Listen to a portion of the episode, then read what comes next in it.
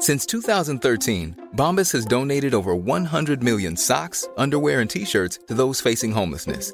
If we counted those on air, this ad would last over 1,157 days. But if we counted the time it takes to make a donation possible, it would take just a few clicks. Because every time you make a purchase, Bombas donates an item to someone who needs it.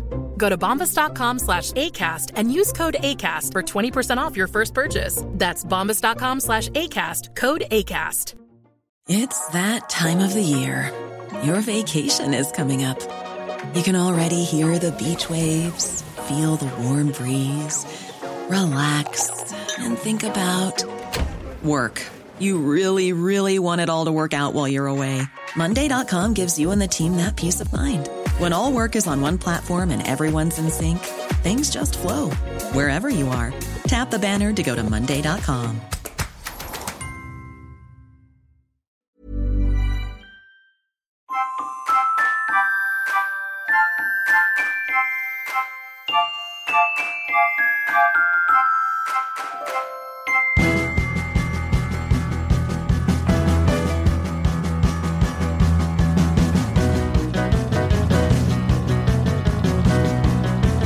Hello! Hi. I ache. My body just aches. And what's depressing about that is may, maybe at different stages in my life, my body would ache. Not if I'd done some exercise, because I tend not to, but maybe I'd walked a long way the previous day, oh. or I had carried something heavy. Today, my body aches because I fell asleep on the sofa. And I think that says something very depressing about aging. Yep, I think it's something that happens to us all. Suddenly, the aches and pains aren't due to some strenuous activity. It's just an aging body. Yeah, I, I, I am aching from lying down. Just the lying down. That's not good, is it? yeah, lying down on a sofa has Yeah. caused you problems. Yeah. Mm. You need an orthopedic orthopedic bed. Maybe get an orthopedic sofa. Does that exist? Oh, sh- I've got an orthopedic pillow and it's uh, it's wonderful. Well, there you go. Yeah. Um. So I was going to tell you about my birthday. First off, I will just show you this lovely framed photo of Ringo Starr. That was a gift Beautiful. from my friend Chris. Beautiful. Very nice. Annabel just it was worth the wait. It really was worth the wait. What, my present? Yes. Yeah, it was a week late almost. Hadn't arrived, you see. Slightly slow delivery. Sarah's present was late as well, and I think it's very indicative of uh, a stage in both a friendship and a relationship where the most commonly heard words on a birthday are Look, your present hasn't arrived yet, but Yeah, yeah. Something to look forward to. yeah. But Annabel just gave me the greatest gift, and I, I was so thrilled with it. Um, at first glance, I was thrilled with it. Then, uh, when when you told me about it, it's even better. Annabelle got me a bespoke bottle of hot sauce. Now, I know I, I opened it up, and there I was. It was my own face, and it said Geoff's hot sauce. And I thought, oh, this is great. You can get your face on a bottle of bottle of spicy condiment. But oh no, it's more than that because it is truly bespoke. You selected the ingredients for it. Yes, I, I invented a special recipe and then the chefs made it. I can't. wait. I had a good sniff of it, and it smells amazing. So I need to. Uh, I need need to find something to dip into it. But that's a, a great present. Thank you. My pleasure. Where did you find out about it? Oh, I think I saw it in some kind of newsletter that I sign up to. You're very good at just remembering these things. I've had it on the back burner for about almost a year, I have to say. Yeah. What is your what? what where do you keep the stuff? Have you got a Pinterest board? What you I what should you do. doing? I just, I just remembered it. I thought I must get that Geoff for his birthday. so great. So Sarah, to be fair to her, really made a, a fuss of me on my birthday. This shirt that I'm wearing, by the way, Oh, is my yes. birthday present from her. It arrived. It's the. Terry toweling shirt. I can't believe I haven't even mentioned it. I could have thought, uh, in, I, honestly, I registered that you're wearing a nice shirt, and then that was as far as the registration went. yeah, Terry toweling is everything I hoped it would be. Beautiful. I got my son out of the bath earlier on. He always thinks it's very funny to get me as wet as possible. Hmm. Didn't matter No, when you're wearing a towel. no. so great. Anyway, on my, my actual birthday, do you remember me saying last week it was all I wanted was just to have the day planned for me? And that's what Sarah did. Oh, yes, and yes. it was fantastic. I went for bula, uh, cinnamon buns and coffee in the morning at my favourite Scandinavian cafe. And then we went on a walk. I didn't know we were going. And we ended up at the canal. Right. And She had arranged for me to take part in an activity which was a community clear up of the canal, fishing out condoms No, she and didn't. shopping trolleys. no, no, no, bodies. no. I'll tell you, I'll tell you, it, bodies in the canal doesn't seem to happen as much as it once did. no, I'm, I'm, I'm literally just thinking of Dirty Den and EastEnders. And Ah. it. Yeah. So there's this area of Manchester where, when I lived in Manchester, the only time you would ever hear of this area is if a headless body had been found in the canal. Oh, really? And now it's where yuppies are living Oh, how times change. in their warehouse conversions. Mm-hmm. It's where I'd live if I, I was there. Um, because I'm a yuppie Of course. now. I'm not sure about the y bit anymore. Mm. Can I really claim the y if I'm 48? I don't think so, no. 48. Oh, yeah, 48. Wow. Anyway, so she she took me to the canal where she had rented a little motorboat for me to captain up and down the canal Oh, from Paddington to uh, to to near London Zoo. that's fantastic. And I look because you know I love a boat. And did you get to be captain? Yes, I was Not captain. cabin boy. No, Well, no. Congratulations. Yeah, uh, it was a very slow boat. I won't bore you with details, but there was a very memorable occasion where I rented a boat and Sarah and I went out on it, and there were a number of disaster, like real disasters. Right. Not quite at a Titanic level, but not far off. Actually, it was quite a, quite far off. Right, right. Think about the loss of human life Yeah, and, and the fact that it's in the history books. But yeah, I'm guessing that perhaps you maybe just lost your glasses overboard, like, if that. I put I put diesel in a petrol boat. Oh, and yeah. then we were in the middle of the sea and it just stopped. Okay, that is quite bad. You know, also I ran aground on some rocks and she had to go out and push because she didn't know how to, Mm. you know, only I knew how to operate the boat. I have to say that one of the things that most surprises about me about you is how confident you are with a boat because it doesn't fit in with the rest of your personality. No, I know. You're very, very confident with a boat. And I, just- don't know why. I just love it. But when I used By the sounds of it, you shouldn't be. Well, that that was a you know that was I kind of bit off more than I could chew with that particular boat. I Ah, hired okay. a bigger boat than I was used to, Right, right. and tried to do the things I'd done with my smaller boat. Yes. So I used to have this little boat, you see, and I was I was at my happiest before I was um, uh, married and a father. Hmm. You know, with the occasional moments of joy that come with that. If you'd said to me, like, when in your life were you at your happiest? It was when I was out on that boat. I just loved it. I'd often go out on my own. It was it was little, like four and a half, five meters. Had a a, a smallish, I don't know, 24, 25 horsepower engine, which. Yeah, I know that sounds like a lot of horses. A lot of It's not that that many compared to what a lot of people have in their engines. And and I was so happy. I used to go out around the Stockholm archipelago in that boat, and I was it was just a joy. And I've not done that for years. Sarah knows how much I liked it, so she arranged for me to captain this boat on the canal, which had an engine about the size of a lawnmower. You you you know you can walk faster than this boat, hmm. but I just loved being out on it. Loved being out on the water. I love it when you're on a canal. People kind of kind of let on to you, say hello. Oh, yeah. But you don't have to have an interaction. Just say hello, glide past. hello, morning. Yeah. Yeah, that uh, they glide past you as they're walking faster than the boat will go, of course. yeah. And uh, and and it was it was just great being out on it until on the way back. There's this tunnel, and when you rent the boat, they say don't enter the tunnel until you're sure there isn't another boat in there. Right. So I had a good look. There wasn't another boat in there. As we're about halfway through, I can see there is another boat waiting at the far end of the tunnel, which I then feel a certain amount of pressure. I can't make the boat go any faster than it is, but I just want to get out of this tunnel so I can let that other person in because I don't like the thought of the person there waiting. As I'm approaching the end, something very strange happens. Right. I see something drop from above.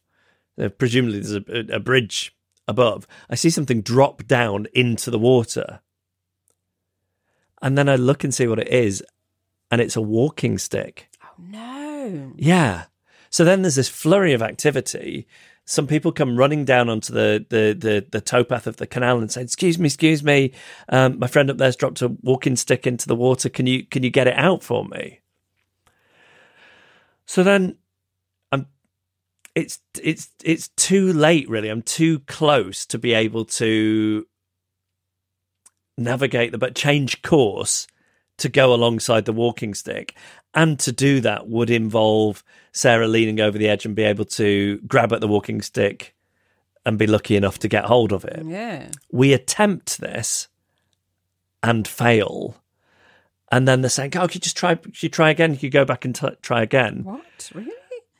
And I just have this awful feeling, and it's the same feeling I've talked before about when I walk past a game of football in the park. Yes. and then the ball goes out of play mm. and they expect me to kick it back. And i just know that i can't do that so i just have to carry on walking. Mm, mm. And i am in that same situation only the stakes are higher because it is a it is an aid to help somebody with mobility issues stay upright. Yeah. but I, I know that getting that stick and reversing and is beyond my capabilities. I'm I'm not able to do that. Mm. So I just mouth sorry at them Oh no. and carry on. Don't you no explanation? Just sorry. Well, what, um, what's the explanation? Sorry, I'm not skilled enough. I don't Yeah. know. So, I mean, I did say, I did, say, sorry, sorry. I, I don't really know what I'm, it's, I'm doing with the boat. Oh, that's fair enough. But it looks bad, doesn't it? yeah, but then I so think the people waiting to go into the tunnel, the guy looked like he would be a real hero as well. Um, So I looked behind me, yeah. tried, failed, carried on going. Oh no! Yes. Really? Yes. So it's a difficult job. but it was very awkward.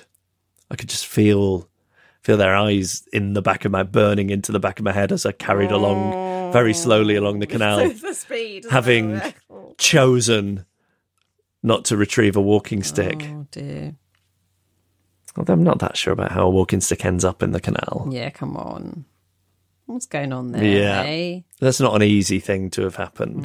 They've only got themselves to blame. yeah, blame them. so there was that. And then in the evening, we went out to a restaurant. And obviously, at the moment, you can only eat outdoors. And there was a point at which the Sarah asked for a blanket 'cause she was so cold. So the people had got them. And the waiter said to me, "Oh, would would you like a blanket?" And I didn't really need one, but I thought maybe I'll get cold later. So why not? It saves him making the trip twice. So he brings over these two blankets, and Sarah wraps hers around herself straight away, and I don't, which then has the unexpected effect of making him feel that I expect him to wrap this blanket around me, ah. which he then does, Oh, don't. which I would never have wanted. But he, he obviously thought I was the kind of person who not only just wanted a blanket delivered, but I wanted tucking in like a baby. Yes, yes. So, and and again, that was too difficult to explain. So I just kept my mouth shut and, Mm. And let him in, do it. Yeah, there really hot. yeah, yeah. It's a nice meal. I mean, oddly, the pasta dish I had tasted a bit of um, human spit.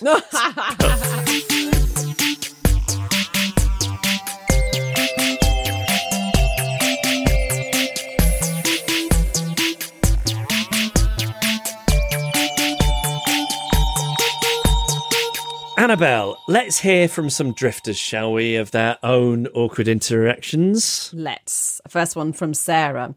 As a drifter, I have lots of stories featuring my social ineptitude, but I have the lucky habit of forgetting them very quickly. Thank goodness for that, because I would not be able to function if all these memories were easily accessible. This one story, however, I could not forget, partly because of how shameful it is, and partly because people remind me of it. This happened a few years ago when I started to get into comedy. For the first time, I was watching a lot of stand up and panel shows, and eventually it started to rub off on me. This is how, when I found myself in a situation where I didn't know what to say, which was and still is very frequent, I would say something, in inverted commas, funny. I put the inverted commas around funny because what I would say was something slightly unexpected, not actually funny. People would maybe titter or chuckle a bit. I thought I'd found a solution. I thought that soon feeling socially inept would be a thing of the past. One time I was having lunch with some colleagues who were also friends and with whom I felt moderately comfortable. One friend was eating something with sauce on it and she got some on her face.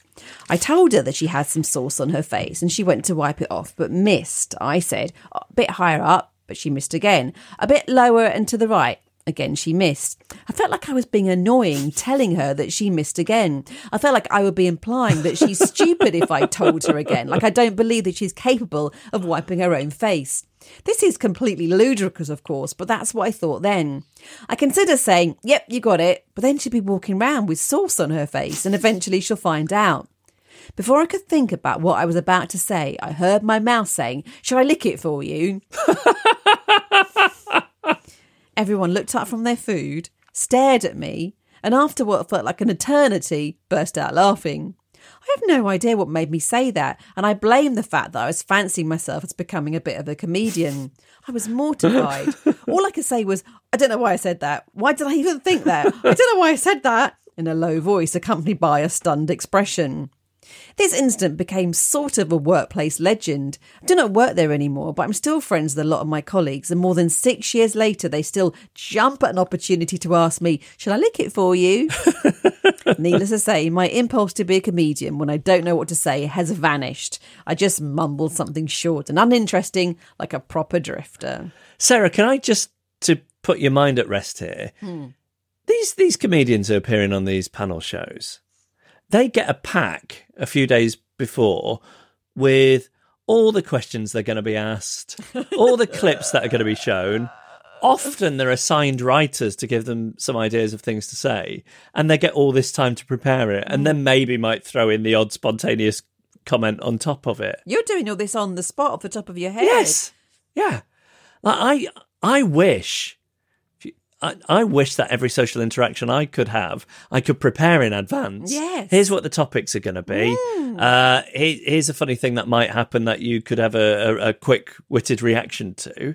Oh my goodness, I I would be sparkling if if if I was able to prepare for real life interactions the way that comedians and television personalities prepare for panel shows. That just would be fantastic. So don't beat yourself up over that. I also think that she needs to get some credit for being brave enough to point out that someone had something on their face because I am terrible at that. I just can't I can't bring myself to even mention it. I also think the lick thing was genuinely funny. Yeah. I would have laughed a lot if somebody had said that. Me too. Yeah, okay. too. Okay, let's move on to Anon.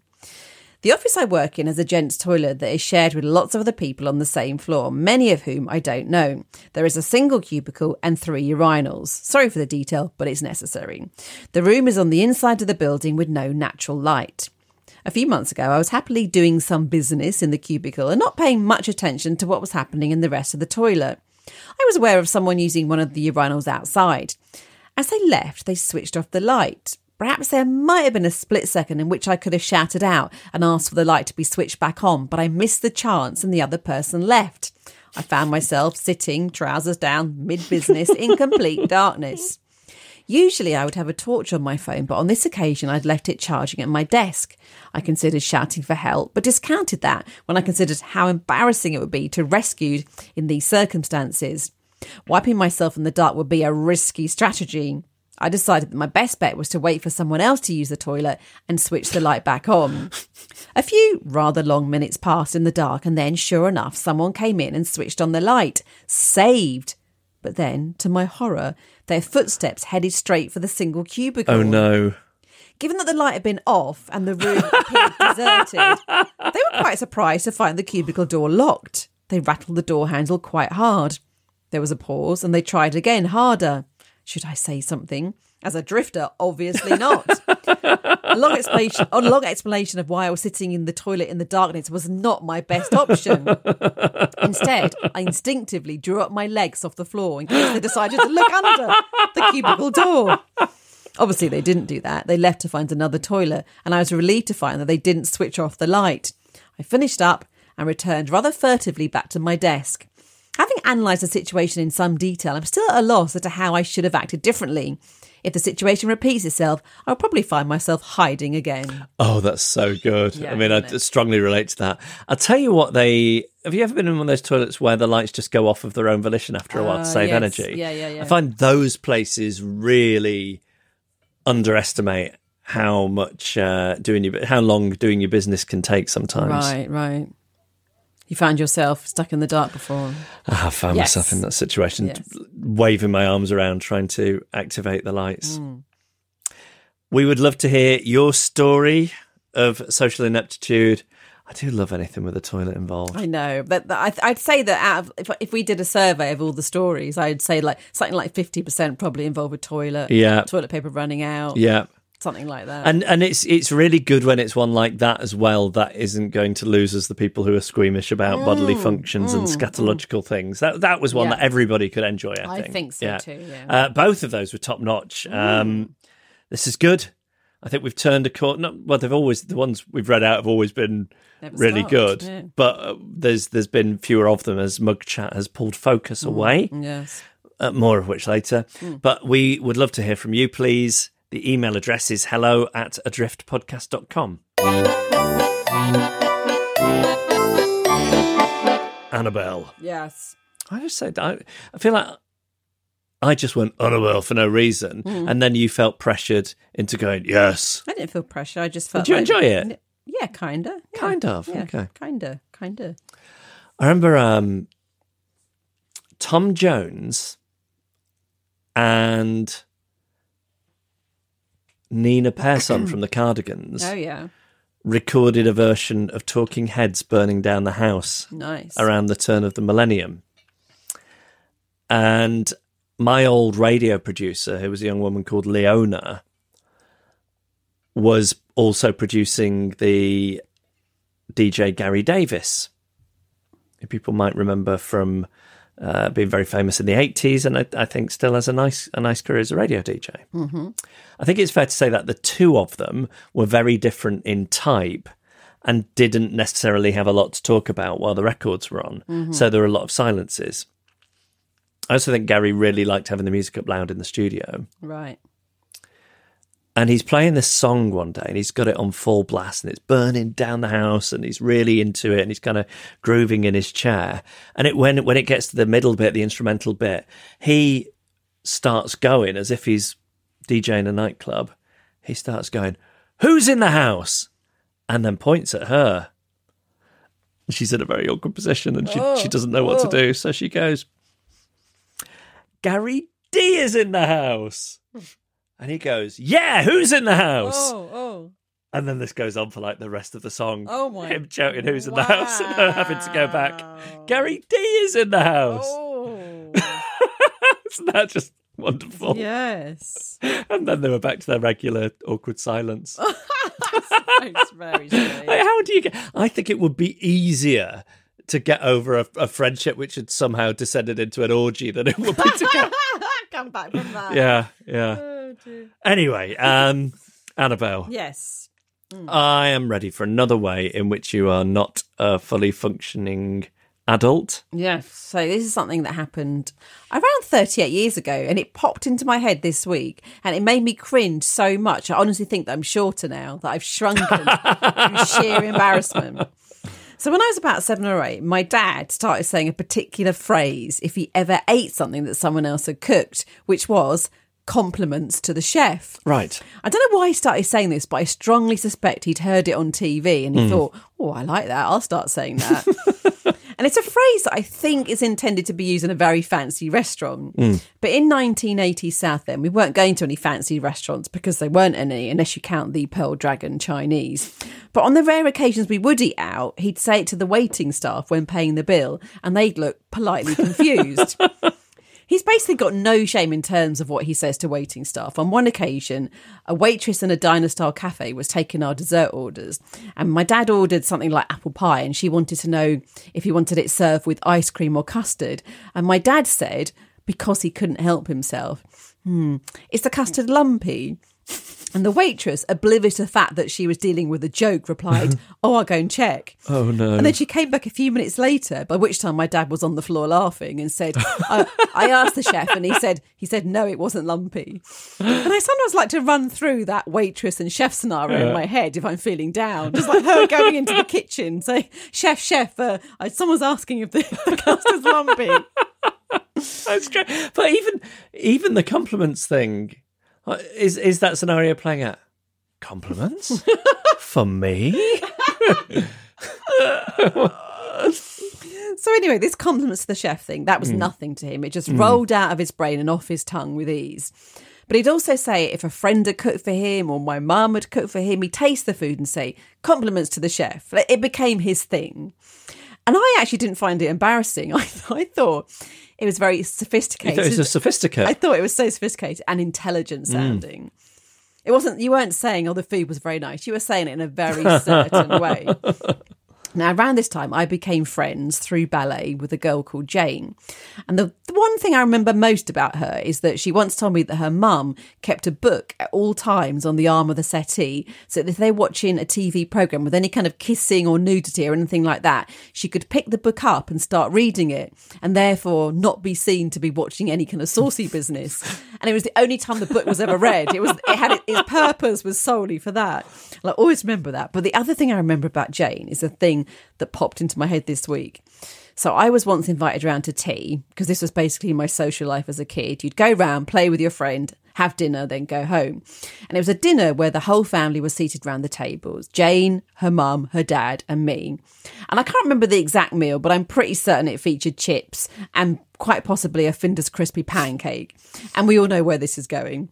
So we sit down, the food is placed in front of me. I eat a mouthful of my Findus crispy pancake, and then the seven or eight year old me says with confidence, compliments to the chef. and it may have been the most, my most precocious moment ever. Like, didn't even get a laugh. They just looked confused, that they thought that I thought they had a chef, and I wanted to compliment him on the excellent crispy coating of my crispy pancake. But I remembered that this week, and I honestly think I'm at least an inch shorter now. I think this is the same situation as as um, Sarah and her story in that. Imagine if you if um, when Rudy's a bit older, a seven year old comes over and says, "Come," you'd love it. You would love it. It's the problem lies with the audience, Yes. not with You with, know the, what? with the performer. maybe you're right, Yeah, maybe, I want you to get some closure on that, please. Okay, thank you. I feel so much better. I may have even grown a bit again. Thank you.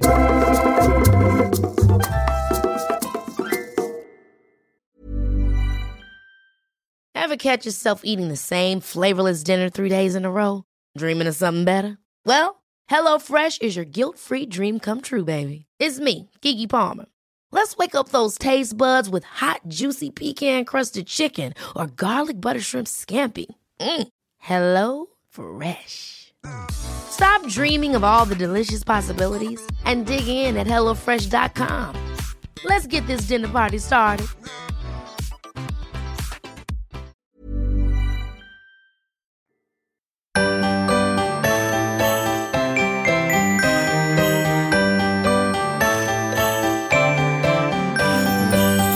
Got a bit down this week. I'll, t- I'll tell you why. I was thinking about how I've not been experiencing the same kind of things that other other people really understandably have around lockdown and just a desperation to socialize and see other people again. I really haven't had that, which I think is ultimately indicative of a problem in me. But the you know the one thing I like doing socially, apart from like going to dinner with my wife, is um, karaoke. Oh, yes. Yeah. And I thought, I know stuff's starting to reopen, but karaoke has got to be one of the worst in terms of it's a small space. Mm. Singing is like one of- one of the ways, like speaking loudly, singing. It's it's one of the ways it's transmitted. One of the biggest ways, sort of aerosol transmission. If you're singing loudly, it's it's blasting out of you, isn't it? Exactly. So I don't know when I'm going to get to do that again. I think it's way down the list, isn't it, of things that are going to reopen, sadly for you. Well, Oh, go on. I went on the website of the karaoke chain that I tend to go to earlier. Yeah. Great news Right. is they're reopening on the 17th, like everything else. You're joking. Yeah, and I thought this is amazing. So then I started looking at it and seeing what's changed, and there was something that the music is going to have to be quieter. So that people sing quieter? That's ridiculous. I guess so, That's ridiculous. but Like that's going to stop you. it's not going to stop me. No. But then I noticed something else in the FAQs. Yeah. It said bookings will be for a minimum of two people. A minimum. Yeah, which means I can't go on my own. Who's booking for less than two people? I might. Do it at home on your own. I haven't I got can't the kit. I they- haven't got the same kit. Do they honestly think that's a frequently asked question? Can I come on my own? That's not a frequently asked question. For a laugh once, I tweeted them, Hmm. this karaoke chain. It was a few years ago. And uh, said, Do you have any availability for a booth for one person at uh, 11 p.m. on New Year's Eve? Oh, don't that breaks So I thought it was for two hours. I thought that would be like the most depressing tweet they could receive. Yeah, yeah. And what did they say? They said, We're currently fully booked for New Year's Eve, but we do get some last minute cancellations. So if you check, I mean, they just gave me a very standard. But. That I- would have broken that person's Yes, heart, that yeah. social media manager. yeah, that is that's the, the single most heartbreaking thing you can tweet. Um, let me just tell you quickly about something uh, so, something vexing that happened to me. Right, let me just uh, lay out the characters in this. Um, my son Eugene's best friend is called Elsie, who is a few weeks younger than he is. Elsie's mum is Becky, and Becky is married to Elsie's dad, Craig. There's also a three-year-old and a dog, but they're not characters in this story, so I won't include their include their names. Okay. Gene's gone over there to play in their back garden. I go to pick him up, and I'm quite happy to do so. Firstly, because I have a good relationship with these people, and and they are.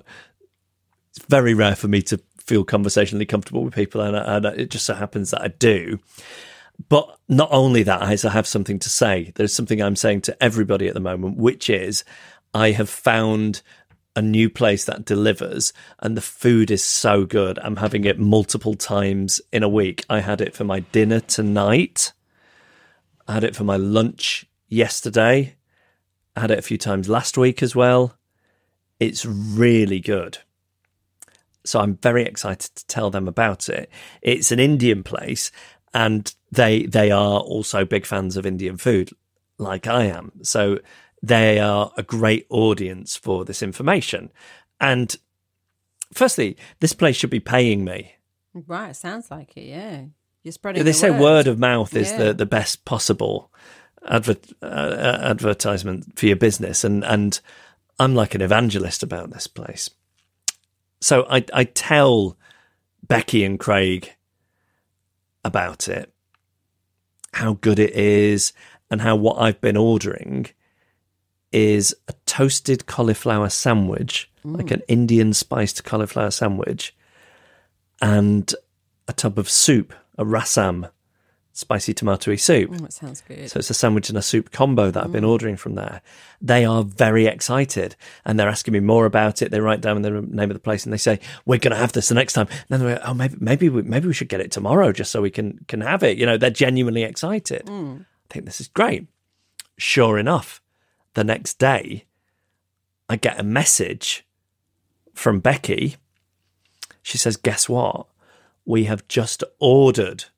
From this place. We've both ordered the soup. I've ordered the cauliflower sandwich, which is the thing that I t- I said, and she hmm. said, and, and Craig has ordered the paneer sandwich.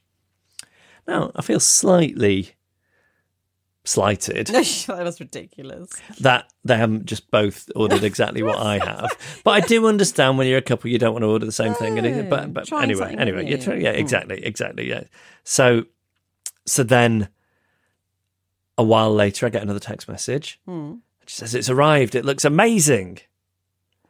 And then Right. nothing, This is what I'm waiting for. absolutely nothing that- back. that's the one. That's the one text I expect. To, I don't expect to receive the text saying we're doing it, we've ordered it. I expect to receive the text saying we got it. it tastes amazing. So I wait Yeah, and I wait. yeah. a couple of hours pass. Right. In fact, afternoon becomes evening. Okay. After I put my son to bed, I send a text message saying, Oh, you can't help yourself. How was it? Right. Yeah, of course. Yeah. Becky texts back. Yeah. Craig loved the paneer one. Oh. End of text message. No, no, that was it. Yeah. So they didn't they didn't like the soup and the cauliflower one. I know, but then I went, Oh, what about you? Oh, you can't help yourself. I can't help myself. And she said, It was quite spicy, actually. Ah. okay. So, That's not a compliment. but that's not my. I think if somebody can't handle handle spice, that's not my problem. That's their problem. Yes. Right. Yeah. I haven't made a bad reputation. Uh, sorry. I haven't made a bad recommendation. You have a feeble palate or tolerance for spice.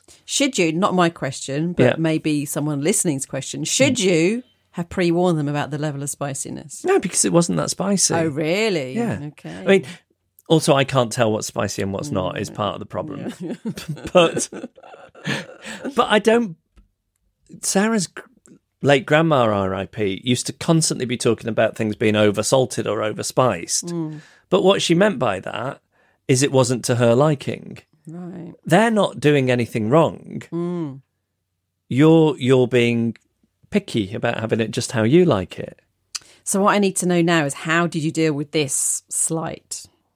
Well, my son's never playing with their daughter again. All right, let's move on to.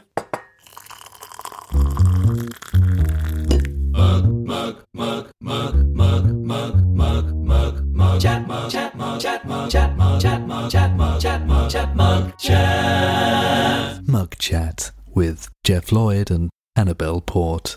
Now, before we go any further, you you have a, a thought on the future of Mug Chat. I love mug chat, as you know. I want to go out on a high. I don't want this to drag on and drag on, and it gets to like it starts to weaken, weaken until it breaks. So I'm thinking, and I'd like to know if you're in agreement that maybe next week is the last mug chat. Well, I, I trust you implicitly with this. We've had other things in the past, like laughing on the outside, dying in the inside, which you're the one monitoring the email that comes in. You can, you've got a mental graph Yeah. of where the peak is, and I really trust your ability to um, Okay. to to do that. What we could say, just to uh, give ourselves um, a little bit of wiggle room, Yeah. Yeah. is if we were then at some point in the future to have a wealth of mug related material that needed addressing, Yeah. it could come back as a as a one off every now and again. I'd be so happy to do that. But in terms of a regular Yeah. weekly feature, Yeah, yeah. you feel it's run its course and last week will be the final one. I'm saying I want to get on a high. Okay. Well, if you have been sitting on the greatest mug chat Yes. Story or observation of all time, hmm. then probably this is the, the time to get it in. It's your last chance. Hello at adriftpodcast.com. What did you think of the mug I gave you earlier? It was a Moomin one. I didn't notice what what was actually on it. See, I'm always I most of our mugs are Moomin mugs, and I really think about which mug I'm giving to whom. And I gave you a really nice one with Snork Maiden on it. It's lovely. Yeah. And I drank out of my favourite mug. And I, as I was making the tea, I thought, should I give Annabel my favourite mug? No, don't be silly. That's that's what I Yeah. came to. But I was that close. I just want you to know that. That is amazing. I want you to know that. me. Wow. Um, all right then. This this week's mug chat. Okay, from Manon, first of all. This tale doesn't paint me in the best light, but Mug Chat is a safe place, so here goes. Many years ago, I worked for a company that made dog products. At one point, I went from promotion to the executive team. I didn't get it. It went to an external candidate. Let's call him Steve. On Steve's first day, he arrived with a shiny new mug with a cartoon grinning pooch and the slogan, Top Dog, emblazoned across the front. It was a present from his wife on getting the job, and clearly she had themed it on the work of the company. I soon developed an irrational hatred of that mug. I found the top dog phrase passive aggressive in the extreme. It was like the mug was taunting me, saying, Ha, my owner is better than you as he got the job and you didn't. It didn't help that Steve was a bit ineffective, and I often had to fill the gap of his shortcomings, for which he would then take credit. I'd spend many meetings fantasizing about smashing the mug against a wall or dropping it from a big height into the sink. After a couple of years, all Steve's peers, admittedly somewhat unfairly, fell out with him. His last few months were particularly difficult, and he ended up walking out. While it was unpleasant to witness, there was a small piece of me that took delight in thinking that anything he drinks from that bloody top mug now, top dog mug now, must now be tinged with a hint of bitterness, as quite clearly no one else considered him to be the top dog. So he did take it with him then. he did. I haven't yet, and I'm sure I will be in that position where you have to put your belongings from a workplace in a box and walk out of a building with them. With your with your tail between, I've done that before, but but only with like plenty of warning, about a year's warning. Right. right. I had a year to clear my desk. Yeah. There's plenty of time. yeah, really. yeah. Uh, and this is from Jane in Essex. Mm-hmm.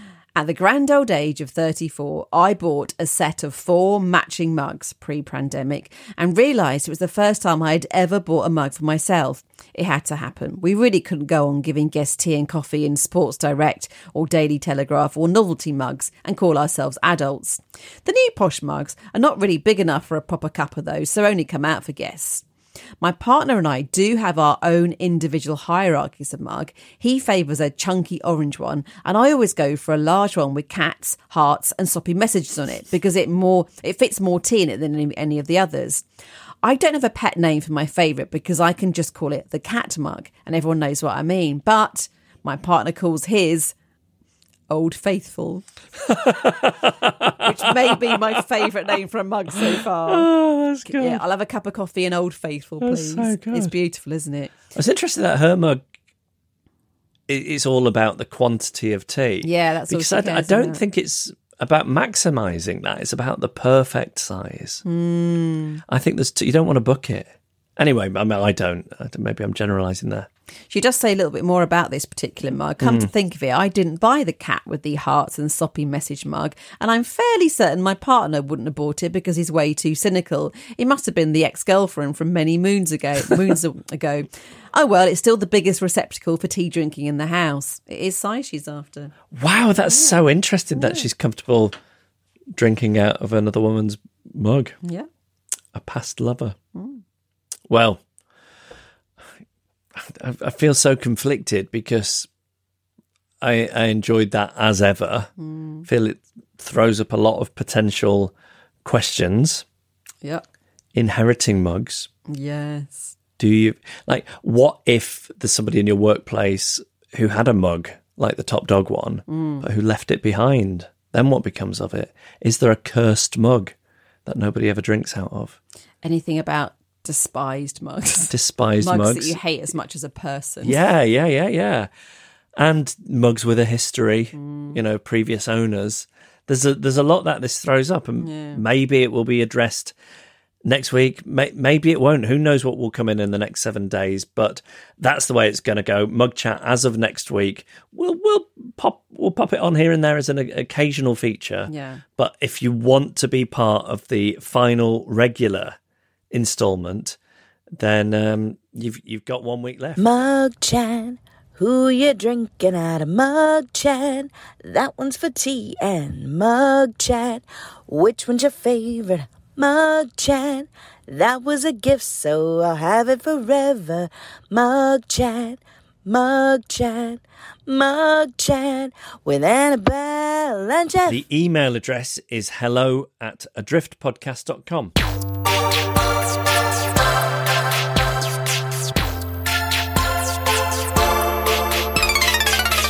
Quandary Corner, Annabel, here at the GLAP Clinic in Problematic. I'm ready. Okay. Jennifer says, My big boy, six years old, gets collected from school each day at three. And since they went back to school in February, as his dad is working from home, I stop at the local park as three children, which she has at home, at the end of the day cannot be contained. The park group has got bigger, and as a drifter, the buggy with my little ones helps me to chat. And I actually started to enjoy this, as in lockdown, social distance small talk was okay until today. One of the mums said, Are you in the local Facebook group? Me? No. Well, before Easter, the woman in the house opposite posted how much noise this park makes at 3 pm. I have two children squealing loudly, and half of me wants my children never to go near this park again. But I'm also liking that it distracts my children for a while before homework. My non drifter husband gets very annoyed by this section of the podcast, so you can imagine his response to this question. So, what do I do? So the question is to go to the park or not to go to the park because of um, There's been a somebody complaint. moaning on. Yeah, yeah.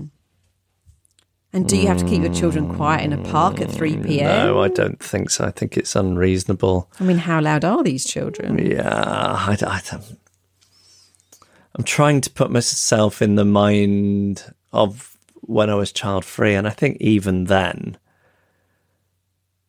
the person who is in some way enraged by the sound of children playing. Mm. That's not somebody I'm interested in appeasing, I don't think. I do think, especially if you don't know them, I do think that the whole working from home thing has changed things a bit. Like I sort of feel like I have to be a bit quieter in the daytime because everyone, I feel like everyone around me is working now, whereas before everyone around me was either at work or not. Yeah, I, don't. I don't have that. That's right. interesting. I don't have any That's anything so of that to me. I, I I tell you what I do actually hmm. is the the woman who lives opposite. She now works uh, in, in an upstairs room that is at eye level with my bedroom. Oh yeah, you've mentioned that before, I think. Now, as you know, I am somebody who spends a lot of time working from bed. Yes. Sarah calls it the office of the baby king. Right.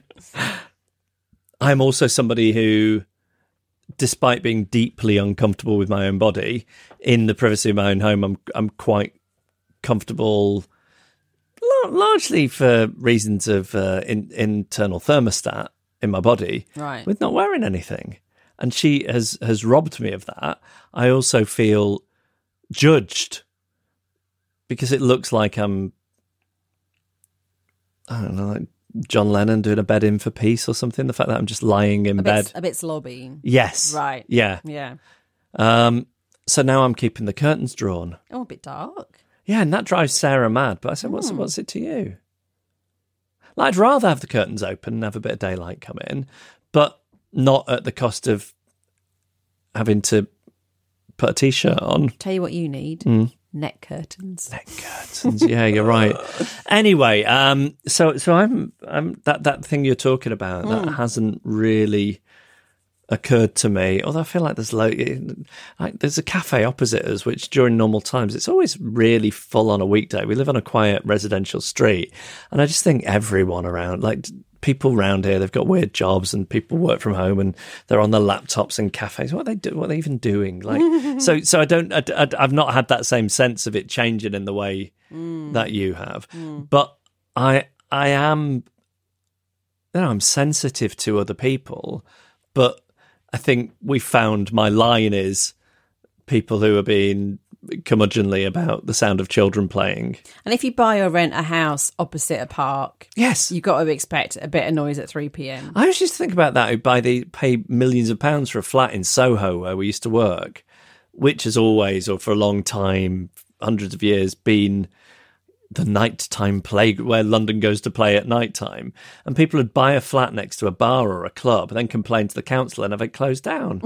Don't buy a flat flat in Soho. And I think the you know may, maybe the parks are a bit different at the moment, but it's still a park. Yeah, yeah. So, Jennifer, I say feel free to Yes. keep going, make as much noise as you Yes, want. Yes, absolutely. Within reason. Okay, let's go on to the next one, which is from Jane. She says, We live in a classic 1930s semi detached house. Show off with a classic. Yes. well, it, it gets worse because she says it's a semi detached house built on a slight hill with a rather lovely garden. Oh my god, it's semi.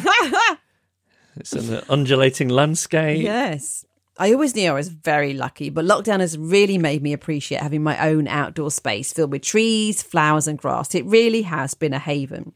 Because of the change in ground levels and the way our extension, our extension was oh constructed, God. our extension was constructed, our patio is somewhat Patio? raised. stop it! Stop it! It's somewhat raised. Raised patio. This means that despite having a fence of normal height and me, and me being rather short, I can often see my next neighbours, next door neighbours, in their garden if both they and I are standing up or walking around. Prior to COVID, my neighbours and I had a strictly non-verbal nod and or smile combo form of greeting if we saw each other in the street. I suspect they are drifters too, so this arrangement suited us all. Despite always politely acknowledging each other's presence in the street or front garden, I've always held a very strict belief that back gardens are a sacred space. The success of suburban living seemed to be predicated on maintaining the vital myth that no one can see us when we're in our back garden. It is a sanctified, private place only for our family and invited guests. Once we're in our own back garden, it should be as if a cloak of invisibility or the cloaking device from Star Trek has been thrown over us. An intruder to fashion, it is a small talk free zone where there is absolutely no obligation to interact with someone you barely know for the sake of social convention. To maintain the illusion of perfect privacy, I'm always very strict about not looking in the direction of my neighbours' gardens if they are there too, just in case I catch their eye and the spell is broken. I really do not want them to feel awkward or like they're being watched in their private space. On the rare occasions we do lock eyes, I do not under any circumstance acknowledge that I've seen the neighbour. I drop my eyes to the floor, the port protocol is adopted, and I beat a hasty retreat. I'm always shocked when I visit other people's gardens and their neighbours come to the fence and start a conversation, completely destroying the carefully confected illusion of living in the middle of nowhere. My mum's neighbours are the worst for this and just wander up to the fence several times a day and pass judgment, pass comment on whatever they feel like. Sometimes they even make passive aggressive, judgy comments about what we're doing in the garden. For example, we were having a cup of tea and a chat once, and they popped their heads over the fence and said, Oh, sitting down again, it's a wonder you've got the time. I was fairly outraged and didn't think it was a harmless joke. It was totally judgmental un- under the fake joviality. My mum didn't seem to mind and doesn't think any of this behaviour is particularly odd joviality. this often makes me think. Good and, and pleased. Yeah. Like we, we were all thinking. Yeah, what she. Did she said say it, yeah, yeah. joviality? I knew what Yeah, happened. You just got yourself into one of those things and thought Yeah. you'd just power on through it, and exactly. then yeah. yeah. And then I, and then the Yes. whole of the next sentence, I was thinking, why did you say it like Yeah, that? yeah. You've got to correct yourself. yeah. This often makes me think that maybe I'm the one behaving oddly. Maybe this whole back garden should be totally private spaces thing is actually not a thing and I just made it up. Do my neighbours understand the rules of the game or do they just think I'm super rude or a bit odd for point blank ignoring them in the back garden, but cheerfully acknowledging them out the front? To make matters worse, I've been regularly bumping into them during our daily lockdown walks around the neighbourhood. This happens so much now that we've actually spoken to each other and exchanged pleasantries. Whether the inconvenience of lockdown, hope for humanity now the vaccine is here, the state of our postal deliveries, etc. Proper small talk. I'm only part drifter and I'm very accomplished at small talk when I have to be, but I don't enjoy it and I absolutely do not want it in my back garden, my place of refuge. What should I do? Continue blanking my neighbours, but keeping up the friendliness in public settings and risk seeming rude or odd. Start inviting gossipy chats over the the fence and making my garden somewhere I don't want to be anymore. Revert to the smile and or nod and seem even ruder. Take drastic action and move house, or even better, move to a deserted Scottish island. What are your views on chatting to neighbours in back gardens? Am I the one being weird? You can tell me. I can take it. No, I mean, I think you have it. It's you. You are a maestro asking somebody who plays one finger piano for advice on on your technique. Right, you're saying that she has got this exactly right. Yeah, the That's the rule is the rule is in the street at the front front door, front doorstep, front garden, as friendly as you like. Yeah, Back garden, it's as if they're not there. yeah, yeah. Because it just makes life so much easier. And I have uncharacteristically, so I really like our neighbours on both sides. There are on one side we see them a lot more because their front door's right next to ours, and whereas on the other side they're behind a hedge, so we we oddly don't see them that much. And the people who we see a lot, I, I mean, I, I like them. I like them on both sides, but the people we see a lot, I just have got to know a lot better and, and love them. And even though we've lived here eight years at this point or whatever it's been, I get excited whenever I see them, which is all the time mm. because they're such great people.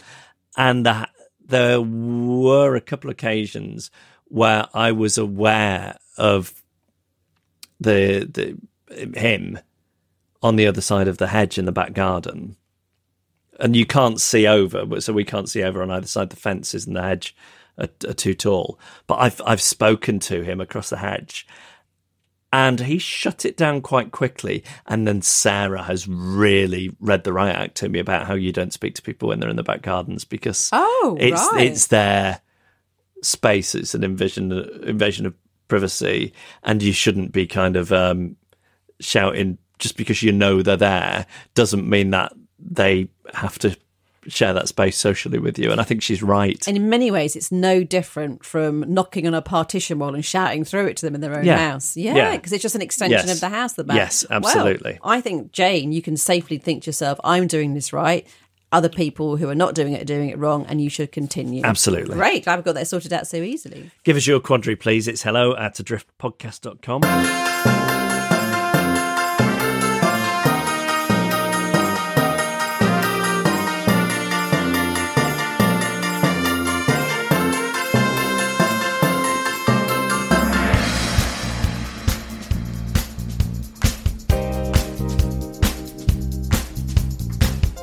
And that was this week's Adrift.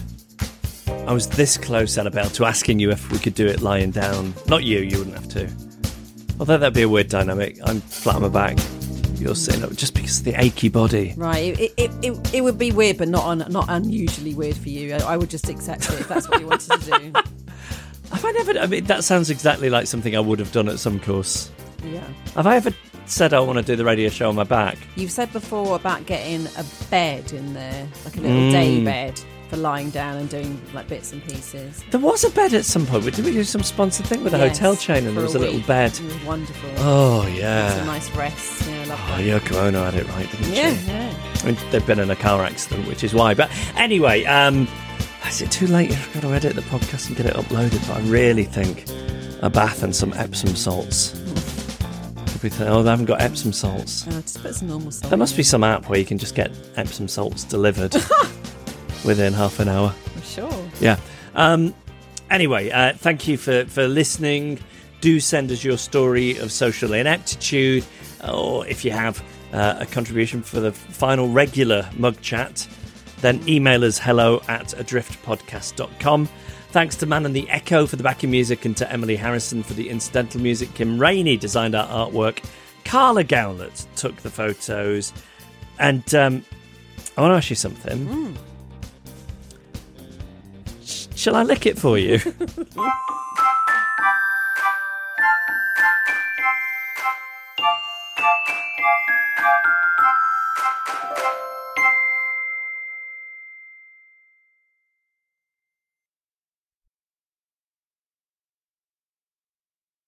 Podication time. Ready for a podication? A poddy. Here comes a poddy. Comes from Stuart, Stuart Winter, who says, Firstly, thank you for this outstandingly mediocre mm. and completely average podcast. I used to mm. listen to you both back in the radio days, and uh, it's, it's been a delight to find you again on Adrift. Hmm. The sarcasm on delight was mine, not his, but I think it's implied. Yeah, yeah, yeah. I think so too. Secondly, I'd like to request a podication for my incredible wife, partner in crime, and best friend, Amy. That's so nice apart from the crime bit. Yeah, I know. I'm worried about what kind of crime they're doing. Mm. Yeah.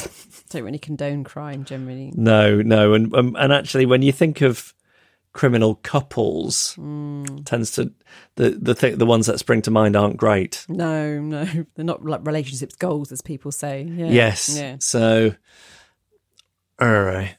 I suppose the guy, the canoe guy, and his wife. the best you can think of. I that's the accept. really- That's the acceptable face of uh, well-known criminal couples, isn't it? Pretending to your sons that one of you's dead. Yeah, that's right. Okay, uh, what about the um, the coughing major? Oh, there we go. Yeah, There yeah. we go. There we go. Yeah. I think who could well have been innocent. Yeah, exactly. Yeah. But you know, Stuart, I'm not sure if this is an admission of guilt. Yeah, if the detective who's working, you know, you, he- he- there's some detective with a board up somewhere trying to figure out, you know, trying to pin you two down, and this could be the uh, this could be the smoking gun. Um, so Amy, Amy, Amy, she says, oh, she's the one who in, found and introduced me to Adrift as well as to Geoff's other podcast. Oh, so they've been listening to the Beatles one as well. Think- No, I think it's the Ed Miliband one. Um, Especially as this was sent in, I think, pre your Beatles one as well. how long has we been sitting on this? I think maybe less than a year. You know, More than six 11 months? months. Are you going to email them? Uh, yeah, I, he was pre-warned. There was, a, there was a long backlog. I think the backlog's getting smaller now, which is good. But anyway, I, he has been pre-warned. Can you post warn him though? Because Yes. I just here's here's what I think. I think the, the there are the odd person, there are the, the, the people, the odd person who became accustomed to that radio show, and then years later realised there's there's a there's a podcast by the same people. I think I'm going to dip into that, and at first they think it's nice to hear their voices again. You know, on some level, it's just reminding them of a different phase of their life, and then I just think it wears off quickly. Right, right. That's that's my hunch. Hunch. I don't have data to back that up, but that's my, my hunch. So I think maybe an email would be in order. Okay. But I'm aware that I'm creating admin for you and doing that. admin of like 10 seconds. It's fine. Um, Amy is the most wonderful human being and is the best thing in my life. We've been together 20 years now, and she is still the brightest ray of sunshine in my world. That's so lovely.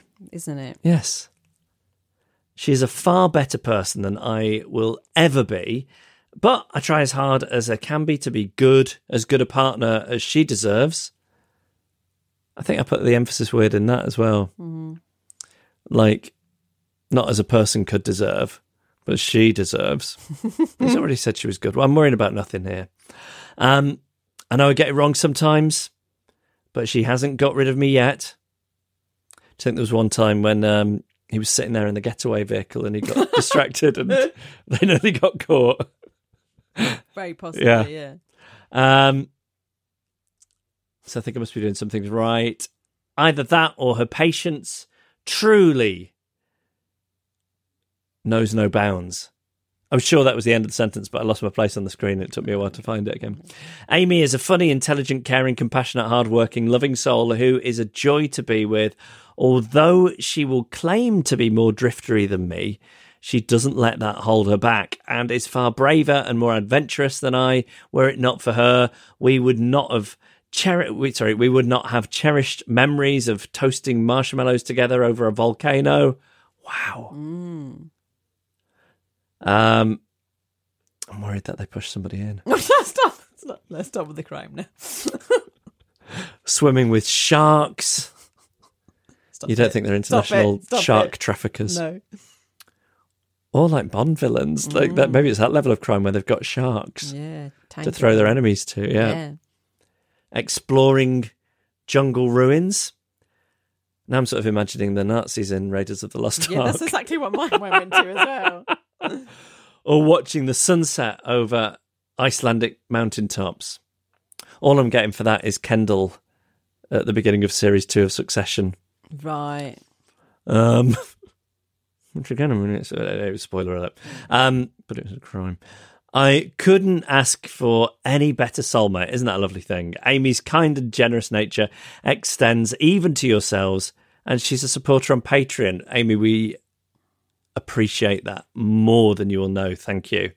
Um, truly a sign of someone with great taste, but questionable financial decision making skills. I, uh, I beg to differ. Amy, you are amazing, and I love you more than anything. That is me speaking, not Stuart. That was Right. Stuart. But me as well after finding out the Patreon Yeah, me thing. too. Um, thank you for being you. Love from Stuart. Well, there we go. Um, Amy, what a wonderful person. Yeah, great. We don't deserve her. Neither does Stuart. I mean, Stuart seems seems all right. Yeah. Now I'm going to be on tape saying that. Then when it all comes out. there we go. Latest edition of the podcast podicated to uh, to Amy from Stuart. If you'd like a podication, then email us. It's hello at adriftpodcast.com.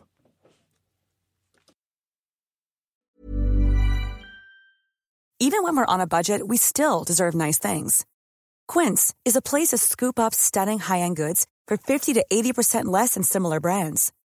They have buttery soft cashmere sweaters starting at $50, luxurious Italian leather bags, and so much more. Plus, Quince only works with factories that use safe, ethical, and responsible manufacturing. Get the high-end goods you'll love without the high price tag with Quince. Go to quince.com slash style for free shipping and 365-day returns. Hey, it's Paige DeSorbo from Giggly Squad. High quality fashion without the price tag. Say hello to Quince. I'm snagging high-end essentials like cozy cashmere sweaters, sleek leather jackets, fine jewelry, and so much more. With Quince being 50 to 80% less than similar brands. And they partner with factories that prioritize safe, ethical, and responsible manufacturing. I love that. Luxury quality within reach. Go to quince.com slash style to get free shipping and 365 day returns on your next order. Quince.com slash style. Imagine the softest sheets you've ever felt. Now imagine them getting even softer over time. That's what you'll feel with Boll and Branch's organic cotton sheets. In a recent customer survey, 96% replied that Boll and Branch sheets get softer with every wash. Start getting your best night's sleep in these sheets that get softer and softer for years to come. Try their sheets with a 30-night guarantee. Plus, get 15% off your first order at bollandbranch.com. Code BUTTERY. Exclusions apply. See site for details.